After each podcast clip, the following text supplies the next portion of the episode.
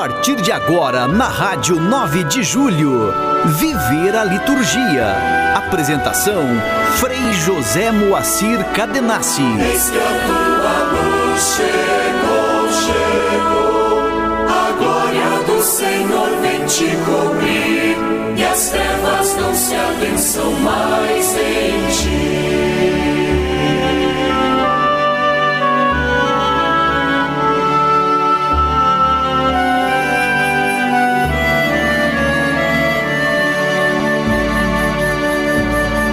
Ouvinte da Rádio 9 de Julho, uma satisfação sempre estar com você neste cair da tarde, do dia do Senhor, o domingo, na continuidade da vivência do tempo pascal. Um tempo muito intenso, frutuoso, porque à medida que vamos vivenciando o mistério do Senhor, a cada ano litúrgico, nós estamos cada vez mais no aprofundamento nas descobertas, não das novas facetas do mistério que a nós é concedido assim aprofundar, conhecer e também conjugar com a nossa vida nesse caminho do seguimento do Senhor ressuscitado e nesse caminho de verdadeira santidade. E neste quinto domingo da Páscoa do ciclo A, com o Evangelho de João, o capítulo 14, de versículos 1 a 12, nós queremos em Jesus fortalecer a fé, como assim ele fortaleceu a fé dos seus discípulos após os anúncios da traição de Judas, da sua própria morte e da negação de Pedro. É isso que está figurado no evangelho de hoje. Esses fatos antecederam aquilo que a perícope de hoje nos apresenta. Quando, ao falar Jesus da sua própria ausência, uma ausência, na verdade, de forma aparente, porque as primeiras comunidades tinham esta convicção de que Jesus não havia se afastado, mesmo com a sua ascensão. É, é preciso que nós também, nesse tempo, possamos aprofundar esta dimensão da presença do Senhor, porque, tal e qual nas primeiras comunidades, Jesus também está vivo e presente no meio de nós. E um dos sinais né, desta presença e que nos dá assim um, uma alegria muito grande é quando podemos celebrar comunitariamente o seu mistério na liturgia. Então, esta aparente ausência tem sentido para os cristãos, para aqueles cristãos das primeiras comunidades mas para nós cristãos hoje, e sentido em tom de esperança, porque Jesus foi preparar um lugar para os seus e voltará para buscá-los. Esta é a promessa e é isto que dá sentido também à igreja viver esse tempo segmento e intensificar o seu caminho na dimensão da vivência do evangelho. Então Jesus se manifesta é o trecho do evangelho de João de hoje como verdadeiro caminho para o Pai. E o é por ser a verdade, enquanto nos revela o Pai, sendo Ele mesmo a vida por excelência para todos nós. Então, esse é o tempo de estarmos em Cristo. Vamos continuar e espero que você também, se não descobriu ainda, se não sente firmemente esta presença, que o faça esta experiência hoje né? porque cada dia é momento de a gente aprofundar, de ressignificar, de, enfim, permanecer no Senhor, porque verdadeiramente ele permanece conosco. Não é à toa que várias vezes nas celebrações nós assim dizemos e com um ponto forte de exclamação: Ele está no meio de nós. Mergulhados na vida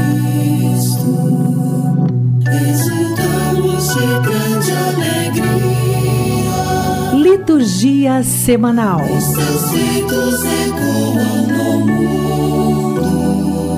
Sua Páscoa é nossa valia.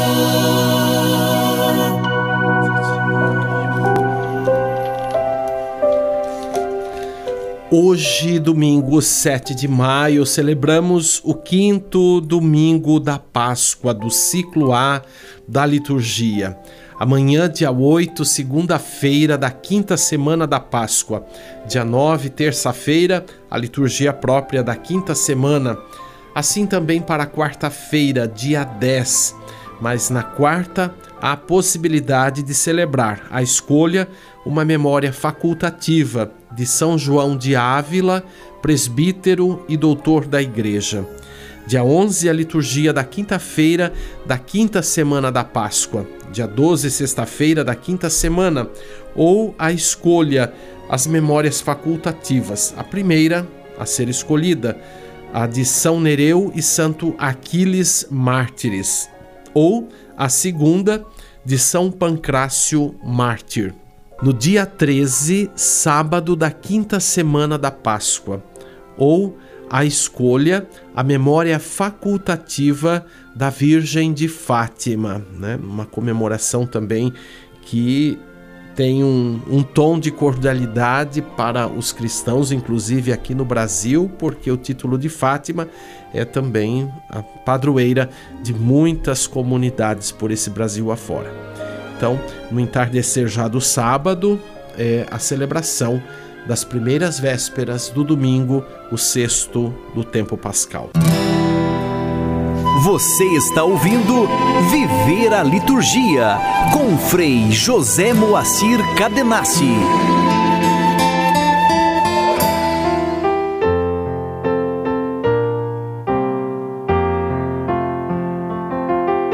Igreja e Liturgia nós continuamos hoje com a meditação sobre o tempo pascal no missal de Paulo VI, no contexto do Concílio Vaticano II. E hoje a gente vai contemplar um pouco os, as orações, né? então os ditos textos eucológicos e os prefácios, né? Orações e prefácios fazem parte da eucologia. Então, o conjunto de orações utilizadas nas celebrações, mas particularmente aqui a liturgia eucarística, né? Que os prefácios são próprios para a liturgia eucarística. Então, o conteúdo do tempo pascal também está explícito nesse oracional, né? Começando, por exemplo, com a, aquele segundo domingo da Páscoa, né, que é uma verdadeira síntese da fé do mistério pascal partilhado conosco mediante os sacramentos. Então, diz literalmente lá a oração do dia, né? É, sobre a dimensão da Páscoa. Então, perceba, vou dizer aqui o texto literal, mas perceba o quanto que as orações têm assim um sentido muito profundo, né? Então requer da gente, além do momento celebrativo, né? de estar focado, estar centrado, mas também depois a gente ter a oportunidade de retomar estas orações e fazer um pequeno momento de leitura orante. Eu, vez em quando, falo isso até na, nas conclusões de homilias, né? exorto, porque às vezes na homilia a gente quer falar bastante coisa, a gente quer não, não deixar passar nenhum detalhe que a gente assim também percebeu, porque eu, quando preparo homilia, eu também faço o exercício da leitura orante da palavra antes de começar a preparar né, as, as, as, minhas anotações ali, que eu literalmente também anoto, né, eu levo o meu roteiro é importante isso, né? Para que a gente assim não chegue e vá falando qualquer coisa, senão a gente escapa, né? E de repente vai começar a falar do time de futebol, não sei do que aí, e que não tem nada a ver com aquele momento celebrativo, né? Às vezes a gente fisga alguma coisa do dia ali, mas enfim, é preciso que a gente esteja nessa conexão. Então eu digo que para todos nós é importante fazer esse caminho, né? Da, da leitura orante Oxalá não se as comunidades pudessem também organizar é, grupos de leitura orante, daí convidasse também as pessoas que trabalham na, na, pastoral litúrgica, mas algo que atinge também a todos, né? Porque até os, as outras pastorais é, deviam também estar nesta conexão, né? Porque nenhum trabalho pastoral está desvinculado da oração, da meditação, do preparar-se, né? Tudo tem um sentido. Né? Por isso que às vezes as pessoas ficam num, num duelo né, mental, às vezes verbal, é, sobre às vezes certas é, atuações pastorais da igreja, por quê? Porque não aprofundam, não entendem, né? Então só vê ali o ouvir dizer alguma coisa sobre e já colocam-se como autênticas naquilo que estão falando e principalmente criticando né, de forma negativa e maldosa. Então a gente tem que sempre é, ter esta, esta sensibilidade de, por meio também da meditação, ir conjugando né, em unidade todas as dimensões da vida da igreja. Então não é porque de repente eu não tenho um carisma específico para trabalhar, por exemplo, numa pastoral carcerária, é, que eu simplesmente vou fechar os olhos e pronto. Não, vamos contemplar também, ver o sentido, né? Então, a, o tempo pascal e olhando aqui os textos da liturgia, a gente também vai aprendendo, né? O quanto que esse mistério pascal se desenvolve em termos de vivência dos cristãos nos vários setores da vida da igreja. Então, olha, vamos aprender agora então com o oracional, a oração do dia do segundo domingo da Páscoa, que nós já celebramos, mas que aqui nos é recordado para que a gente veja o sentido do tempo a partir né, dos textos litúrgicos. Então, diz lá a oração: Ó Deus de eterna misericórdia, que reacendeis a fé do vosso povo na renovação da festa pascal, aumentai a graça que nos destes e fazei que compreendamos melhor o batismo que nos lavou, o Espírito que nos deu nova vida e o sangue que nos remiu. É isto. Veja quanta coisa presente num único texto, né? E em suma, o que esse texto está dizendo? Que nós devemos ter mais sensibilidade, noção, e é isto que se pede a Deus quando se fala de aumentar a graça. Não é que a graça de Deus é pouca na nossa vida, mas aumentar no sentido de aumentar, na verdade, a nossa compreensão sobre a graça, sobre a obra dela, sobre o efeito dela e sobre o quanto ela está né, dinamizando a vida cristã na, na unidade da igreja. Né? E na unidade, pensando na diversidade dos testemunhos, dos serviços e assim por diante. Então, olha que maravilha tudo isso. Então, está nos dando a noção do quanto nós precisamos aprofundar o sentido do mistério. Olha, eu talvez o pode ser precipitado ou até tendencioso, mas eu acredito profundamente que o Concílio Vaticano II nos resgatou assim num ponto tão especial de sensibilidade, de consciência, né, sobre aquilo que a gente vive, aquilo que a gente acredita, né?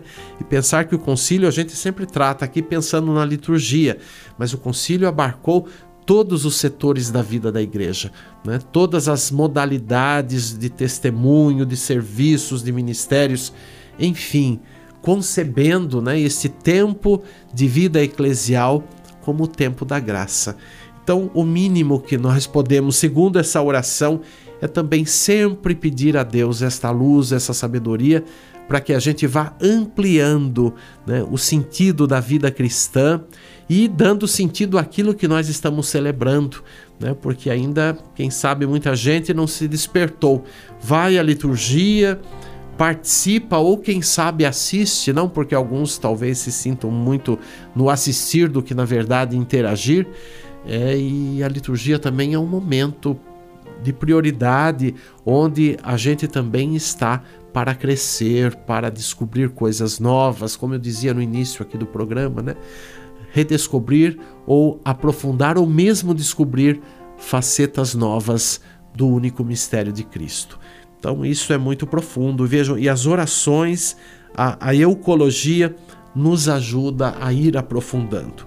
Então, nos outros domingos do tempo pascal, ecoam temas, por exemplo, da dignidade filial, né? da nossa dignidade de sermos filhos e filhas de Deus, da esperança que nos é dada pela graça do ressuscitado, dos penhores da própria ressurreição, do Espírito que se entregou como dom, da verdadeira liberdade, da herança prometida. Às vezes, os temas principais correspondem diretamente aos textos bíblicos, por exemplo, o quarto domingo da Páscoa que nós celebrávamos no domingo passado, né? que nos dá a referência do bom pastor, uma imagem que é típica e única de João, o evangelista. Né? E com certeza João foi muito feliz quando fez essa associação através do comum da vida, né, do pastoreio ainda presente como uma profissão no tempo de Jesus, mas que o pastoreio também é uma imagem bíblica, né, que até os profetas remonta aos profetas quando é, diziam, né, que, que Deus mesmo será o pastor do seu povo ou, ou Deus mesmo é no presente o pastor do seu povo. Então Jesus também, por ser o filho de Deus, encarna este, esta dimensão do ser pastor e é isto que celebrávamos né, no domingo passado. E também a igreja se confrontando e percebendo que ela também tem essa dimensão do pastoreio. Então, a dádiva do bom pastor, a qualidade do bom pastor está na vida de cada cristão, de cada cristã que caminha com o Senhor que é também viva a presença dele na face da terra. Nossa, se a gente se der mais conta disto, quantas coisas a gente vai ressignificar, vai repensar para que a gente vá ampliando e, por que não, melhorando a nossa forma de pensar, a nossa forma de enxergar, de conceber a própria vida e de agir a favor sempre dela. Né?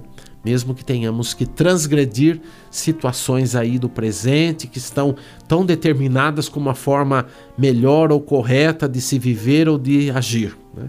Então, a vida cristã sempre aí na contramão, mas sendo é, um verdadeiro anúncio de uma vida e de uma liberdade incomparáveis que nos vem particularmente, essencialmente, por que não dizer unicamente, por Jesus Cristo ressuscitado.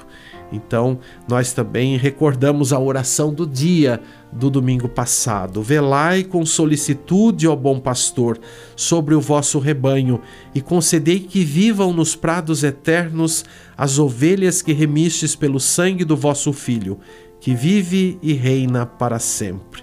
Então, esta confiança né, de dizer a Deus que vele sempre por todos nós. A gente é meio atrevidinho de dizer isso para Deus, né? Porque como se parece que a gente não confia o suficiente nele, então a gente pede de novo, renova de novo para que Deus olhe por nós, para que vele por nós, tome conta de nós. Na verdade, a gente nem teria necessidade de dizer isto, mas a gente diz, sabe por quê? Para a gente perceber né, que realmente o Senhor vela por nós. Então, ao dizer pedindo a Ele que vele por nós, a gente também está exercitando a nossa confiança, em meio, quem sabe, à desconfiança, porque cada vez que, que a gente reza, principalmente afirmando né, uma coisa aqui e acolá, isso também quer dizer que a gente formulando assim, a gente está é, colocando né, uma forma expressiva para que a gente vença aquilo que de repente verbalmente a gente ainda não está 100% na frequência. Né? Então, quando a gente diz vinde espírito, né? não é que o espírito não esteja presente, ele sempre está, mas a gente diz vinde no sentido de é, retomar em consciência em sensibilidade a presença desse espírito, a presença do Senhor. Então, as orações, né, todas desse tempo pascal nos fazem assim mergulhar nesta realidade da Páscoa. Né? Também a referência ao batismo, né, numa perspectiva escatológica tão presente nas orações, a gente pensava no tempo da quaresma como um tempo de preparação, hora dos catecúmenos, mas também preparação dos batizados para que na noite da vigília pascal pudessem assim renovar a dádiva do batismo mas o tempo pascal flui sempre na dimensão batismal, porque é a partir deste sacramento que é a porta de entrada para a vida e ele e Eucaristia que não dá para separar, não, são criam aí uma unidade no campo da entrada à vida cristã, também é referência no batismo. E esse batismo que é considerado em relação à fidelidade que deve ser conservada, né, por cada cristão ao longo do seu caminho, do seu itinerário. E é a glória do ressuscitado que nos faz avançar sempre e aprofundar a vocação única do batismo e comum a todos nós. o tempo pascal também nos recorda, além da, da graça do batismo, a ação do Espírito Santo, o Espírito vivificante na vida da igreja. Né? Esse Espírito que, comunicado, perdoa os pecados e purifica os corações, né? em todas as ações sacramentais nós invocamos o Espírito. Né? O gesto sempre da imposição das mãos em todos os sacramentos, até, por exemplo, no sacramento da reconciliação, a imposição das mãos. Né?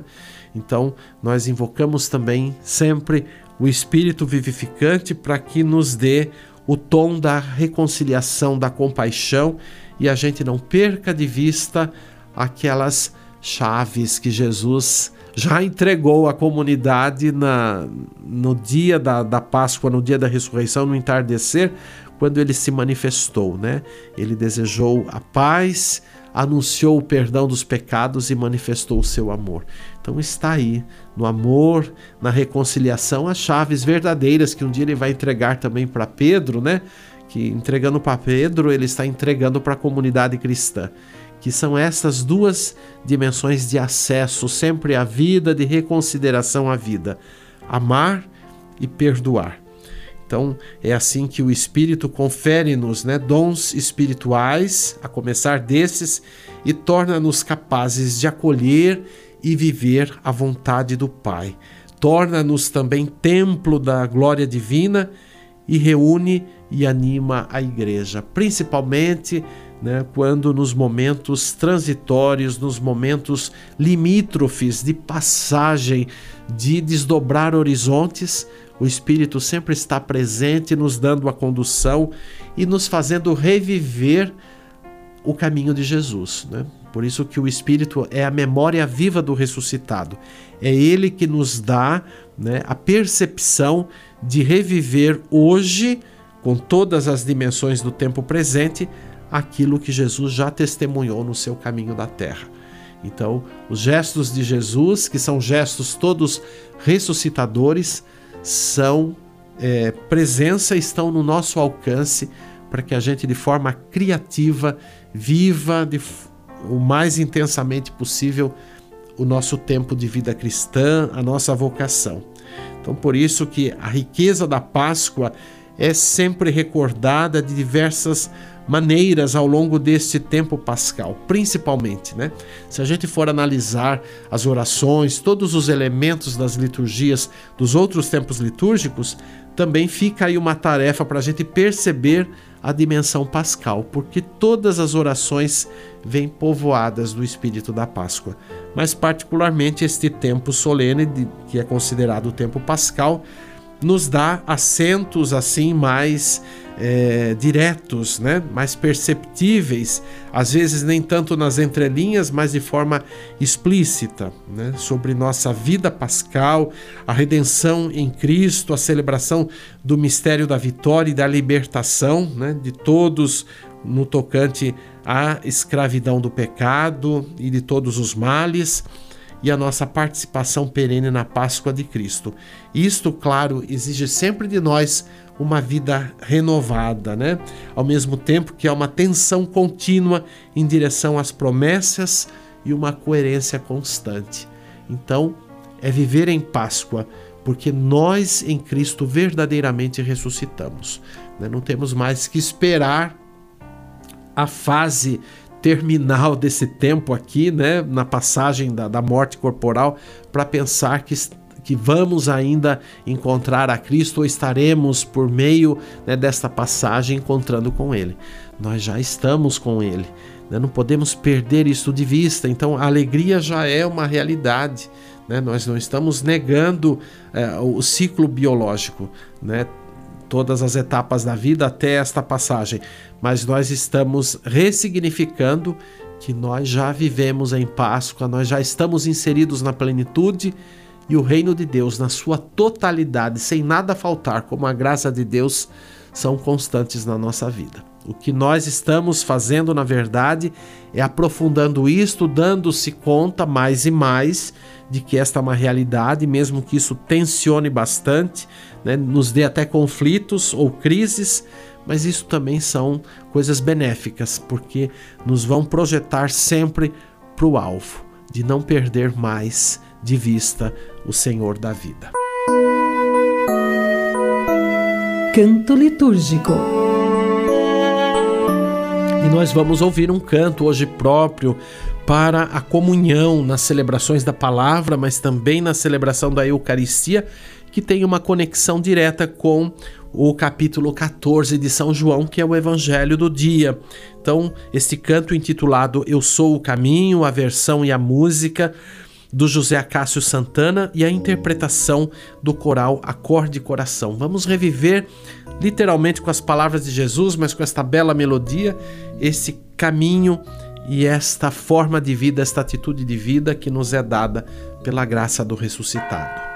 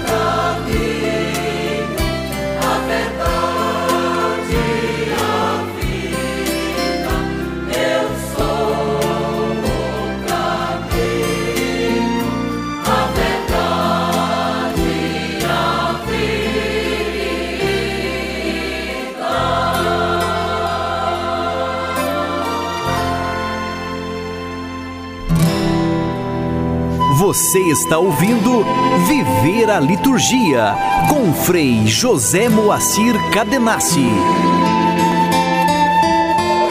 Nós sempre concluímos aqui o programa com a oração do dia. Como hoje nós refletimos né, na dimensão do missal de Paulo VI, do Concílio Vaticano II, os oracionais, chamamos atenção até para algumas orações.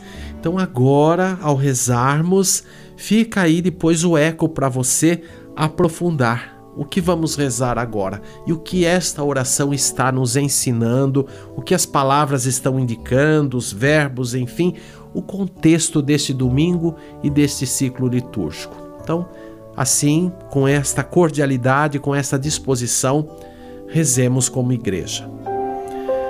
Ó Deus, Pai de bondade, que nos redimistes e adotastes como filhos e filhas, concedei aos que creem no Cristo a liberdade verdadeira e a herança eterna.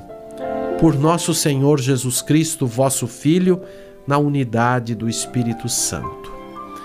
Então permaneçamos na liberdade que ele nos deu e sejamos realmente promotores desta liberdade para todos. Liberdade que é a vida em Cristo, o ressuscitado.